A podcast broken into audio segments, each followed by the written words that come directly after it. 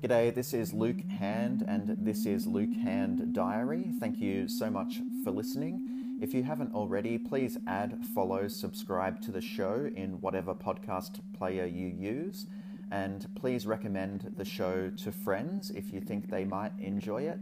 These sound like small things, and they are, but they could make a big difference and really help me grow the popularity of this podcast and hopefully make me very famous and very, very rich. Thanks, folks. Cheers. Between the ages of 40 and 50, and around 5 foot 3 inches tall. He had a stocky physique, pale complexion, and balding dark hair that was greying at the sides.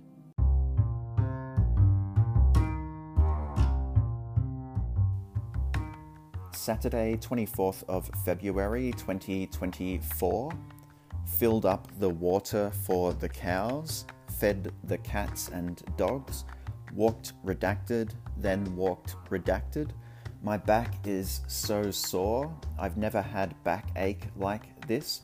Maybe this is that backache that older people talk about that shows up one day and then just never goes away. Dug up some more lawn, did pottering in the garden, worked out a way to get rid of the disgusting tufts of grass that I'm ripping up without overloading the green bin.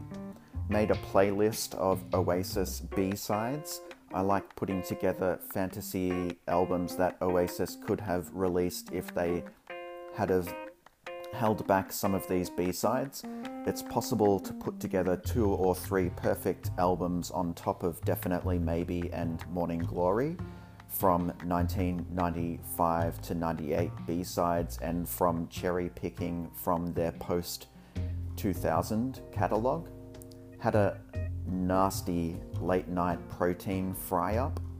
Gossiped with the girls in the group chat. Did a charcoal and black clay face mask and a vegan nose pore peel.